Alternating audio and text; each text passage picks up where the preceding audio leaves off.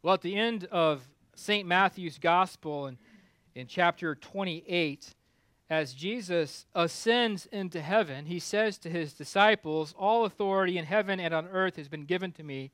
Go therefore and make disciples of all nations, baptizing them in the name of the Father and of the Son and of the Holy Spirit, teaching them to observe all that I have commanded you. And behold, I am with you always to the end of the age. The making of disciples is the mission and the purpose of the church of Jesus Christ. That's what every church is to be about the, the business of making disciples, seeing non believers come to believe, see those who have not converted to conversion, to see those who have not heard the gospel, hear the gospel, and believe the gospel. But discipleship is actually a two sided coin. So, on the one hand, there's absolutely this desire, this necessity to see new believers. There is also the other side of the coin in which discipleship is about those who've professed faith in Jesus become immersed more and more into the life of God, as St. Paul says, to be transformed into the very image of the Son. In fact, in Romans chapter 8, verse 29, St. Paul expresses the purpose of salvation. Those whom he foreknew, he also predestined to be conformed to the image of his Son. And so discipleship only begins with conversion. It only begins with baptism. It only then begins where we are now being conformed into the image of the Son. And so any church that wants to have be biblical in its mission and purpose must be about both sides of the coin. We must see new conversions and then we must see people growing in their faith, growing in the image of Christ. That's discipleship. We grow as disciples of God as He forms us into the image of Christ through His appointed means of grace. And one of God's appointed means of grace for discipleship growth, for transformation, for formation and reformation is corporate worship. As I begin this morning, I'd like to tell you two stories. And I know that some of you, most of you, have already heard these stories before, and I need to ask you to forgive me for that. Quite frankly, I only have so many stories to tell. But I want us to hold on to this idea that in worship itself, we are being discipled because we are being formed through the liturgy. In the fall of 1995, I began my university studies at Oklahoma State University. And I went to OSU for two reasons. First, I was genetically predisposed to go to OSU because my dad had gone there. And second, I went to Oklahoma State because it wasn't in Kansas. Kansas is a nice place to leave. Did I hear an amen out there? but by the time I had crammed my four years of education into five, my basic level of attraction to Oklahoma State had been formed into a fondness, I love even, for the institution. I enjoyed the challenge of the classroom. I enjoyed it so much, I added classes and changed majors. I enjoyed the newness of being on my own, of forging my own way. But I will admit to you that one of the greatest formers of my love for my alma mater was football. I know, this is horrible. Our teams were terrible. In my time, from 1995 till I graduated in 2000, there was only one winning season. And that was followed by a loss not in the Sugar Bowl, not in the national championship, but a loss in the Alamo Bowl. Before every home game, there would be, of course, the, the, the, national anthem, and there would, of course, be all the, the pageantry. But just before kickoff, the OSU marching band would come out onto the field and they would perform what is called the trilogy the waving song, Ride 'em Cowboys, and the OSU chant. And then the band would part like the Red Sea before Moses, and the announcer would shout, Here comes Bullet! And bursting out of the tunnel uh, would come a black horse with a rider carrying an OSU flag. The horse would sprint to about midfield and then head back to the end zone while the crowd cheered. And every time OSU scored, which admittedly wasn't that often in the mid 90s, the waving song was played and everybody in the stand, all 50,000 of us, would wave our arms, bullet would burst out to the 30 yard line, and we'd all fall in love with OSU just a little bit more. Now, before any of you get too high and holy about that ridiculousness, I just remind you that FSU has a guy who rides a horse with a flaming spear. That's right. And, and the Gators have some kind of weird, you know, they're all having the same Gator chomp. It's like you're all having the same muscle spasm, right? And I guarantee you, if Alabama could figure out why an elephant has anything to do with the state of Alabama, they would have an elephant at the games. Still trying to figure out why the Auburn Tigers have an eagle.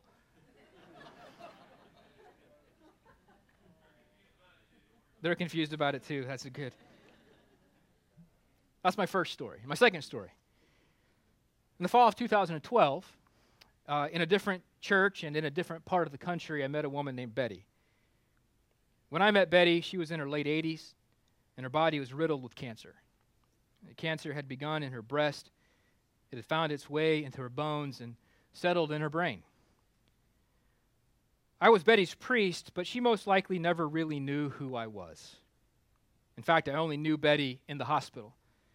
And whether it was because of the cancer or the drugs which controlled her pain, or a combination of the two, I found it very difficult to have a conversation with Betty because I couldn't understand what she was saying.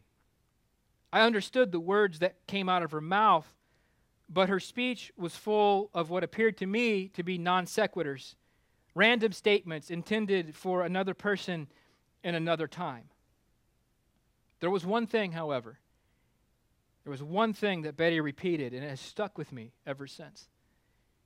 A number of times, Betty looked at me, and with clarity in her eyes, she said, Christ has died. Christ is risen. Christ will come again. And if you don't recognize that phrase, that's, it's okay.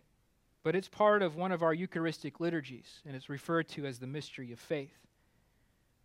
So, Betty, as she lay dying, repeated words of liturgy. She repeated words of worship. Now, these two stories one, ridiculous, but commonplace.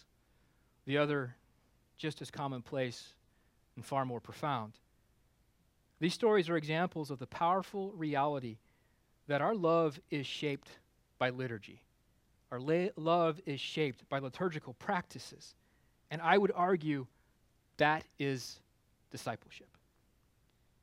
17 years after I graduated from Oklahoma State University, my heart is still geared toward the Cowboys. I still wave my arms when the Cowboys scored. I've brainwashed my wife into doing the same. I have brought our daughter up to eh, join me in that. Declan already loves his Oklahoma State sweater. As our Cowboys won the Alamo Bowl this past December, we sat around our television celebrating by waving our arms. At Oklahoma State, specifically in the student section of football games, I experienced the power of liturgy. And as Betty succumbed slowly to cancer, she could with clarity profess the mystery of faith because those phrases had so formed her in her discipleship. They had become such a part of her life and faith that it was really just about the only thing she had left powerful reality that our love is shaped by liturgical practices discipleship through liturgy, discipleship in worship. Liturgical worship is foundational is a foundational context of discipleship because through it our hearts are addressed and our love is rightly aligned. And there is great power for Christian discipleship in the liturgy because God meets us. God aligns our love toward him in and through it. And through the liturgy, disciples of Jesus are formed and reformed. At its core, we talk about discipleship, it is about love. Being a disciple of Jesus is about loving rightly, loving rightly to proclaim him as Lord and Savior, loving rightly to follow after him in obedience, loving rightly, and as the Holy Spirit forms us more and more into his image. At its core, discipleship is about having a love rightly aligned and a heart truly aimed at God. In his work entitled In Enchiridion on Faith, Hope, and Love, St. Augustine of Hippo wrote this We shall be truly free when God fashions us that is, forms and creates us anew as good men. When there is a question as to whether a man is good, one does not ask what he believes or what he hopes, but what he loves. God, according to St. Augustine, forms us as right lovers. That's discipleship. And it happens in worship. A disciple of Jesus is one whose love is being rightly aligned toward him. Professor James Smith, in his books Desiring the Kingdom, Imagining the Kingdom, and You Are What You Love, lays out his basic argument in this way Humans are built to love, and our love is shaped by habit forming practices, which he calls liturgies. Smith writes Our love is shaped, primed, and aimed by liturgical practices that take hold of our gut and aim our heart to certain ends. Does anybody in here follow the same routine every morning as they get up and get ready to go to work or about their day?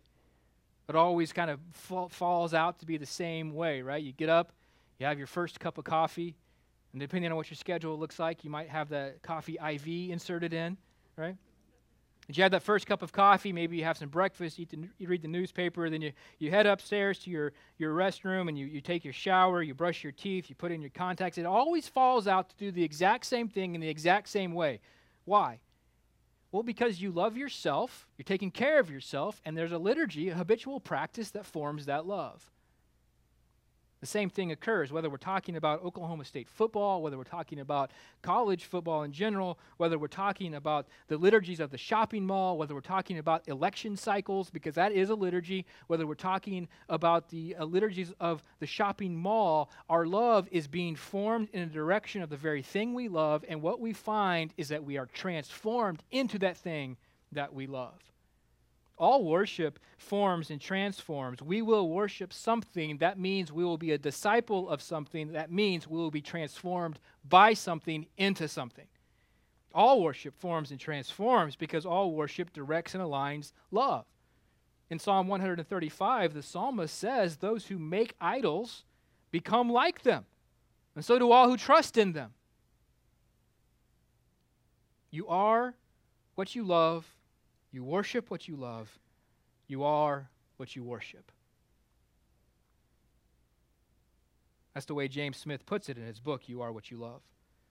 In the liturgy, our hearts are addressed. Our hearts are formed and reformed as our love is directed, redirected, aligned, and realigned. That is discipleship. As Christians in the Anglican tradition, we have a tremendous heritage in our liturgical forms of worship. In these historical forms of worship, there is great power for discipleship as God meets us and aligns our love toward Him. Here at Emmanuel, both of our services, our 745 and our 10 o'clock, while different, both use historic Anglican liturgies. One service is not more liturgical than another. One service is not more reverent than another. Both are liturgical services in which God is worshiped and through which we are formed and reformed as disciples. Liturgical worship is foundational, is a foundational context for discipleship because really we get out of the way, God gets in the way, and forms our hearts through the habitual practices. Through the liturgy, disciples of Jesus are formed and reformed. Now, if we can think together about some practical issues, why might this be important? Well, First, I think we have to be aware of the competing liturgies that are around us. Right? We, we all are beings that love, and we are all beings that are being shaped by liturgies. We have to be aware of what we love and how that liturgy or that practice is, is shaping us, is forming us. Today is a wonderful example of a competing liturgy. I make no secret about it. I love football. College is better than pros, but today is the day of the Super Bowl, right? There is a liturgy, go Patriots, there is a liturgy of, there's a liturgy surrounding this whole thing, right? There's a 20 week preseason, regular season. Then you've got four weeks of playoffs. And then it, during this break between the end of the playoffs and the Super Bowl, you've got either one or two weeks, depending on the year, in which you have very specific events. You got press conferences, picture day. You've got all these things that culminate in the Super Bowl itself. Now, kickoff isn't until 5:30, but I guarantee you the pregame show started about three hours ago all building towards, right? And what, what is it funneling our love towards, right? We start off with this sort of benign desire to enjoy football, and all of a sudden our, our love is being funneled towards deeper and deeper into this thing. Does that make sense, or am I just. Okay. Thank you. And so we are beings that love, and we're beings whose love is shaped by liturgies. The election cycle, I made a passing reference to that, but think about it the election cycle every two years or more it's being compressed all the time. People start running for president now about 10 years before they're actually going to launch. But it's be, they are forming, that, that liturgy is forming us into lovers of country who are, who are citizens who vote and, and, and are responsible. And there's other things that it's forming us into, the things that aren't so good. You think about the, the liturgy of the shopping mall, that is a competing liturgy that will form our love. And so we have to be aware of the competing liturgies that will form our loves away from God. We must almost constantly be aware of what is shaping our love. What is a, a liturgy that we follow and thus forms and reforms us into disciples? We will worship something, means we will be disciples of something, means we will be transformed into something. But we also must be thoughtful about the liturgies that we incorporate into the lives of our churches. Because of the seriousness of what it is that we are doing, encountering the creator of all that is, because of the only Redeemer that is, indwelt by the only Holy Spirit that is, coming to worship Him, we must be careful about the liturgies we use. So much of American Christian worship has come to a place where a liturgy is simply passive reception of entertainment. And that is habit forming. That is a habit forming practice. The question must be asked what kind of love is that forming? If all we do when we come into worship is become passive consumers, what is that forming us into? Is our worship forming passive consumers or active participants? And finally, we must recognize and celebrate the simple fact that worshiping through liturgy frees us.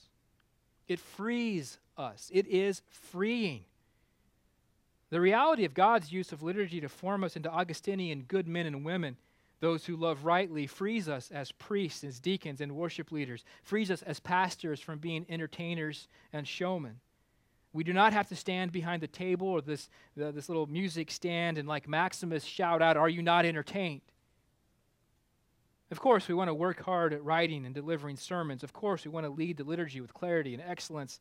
But in the end, the liturgy frees us, even as leaders, to be worshipers who are being encountered by the holy, living God and being transformed, discipled, formed, and reformed. The liturgy also frees us as worshipers we're freed from a self centered worship where it's all about me and what I get out of it. In and through the liturgy, the audience truly is one. I try to be a, an easygoing kind of guy. I try not to get upset about a lot of things, but if you really want to see me get my back up, tell me that liturgy is boring. Liturgy is anything but boring because of the one we encounter through it and what he does in it. God forms us. Liturgy frees us. The liturgy is geared toward getting us out of the way so that God, through the power of the Holy Spirit, can get in the way. And if we find it boring to be in the presence of God while here on this earth on a Sunday morning for an hour and a half, we are really going to hate eternity.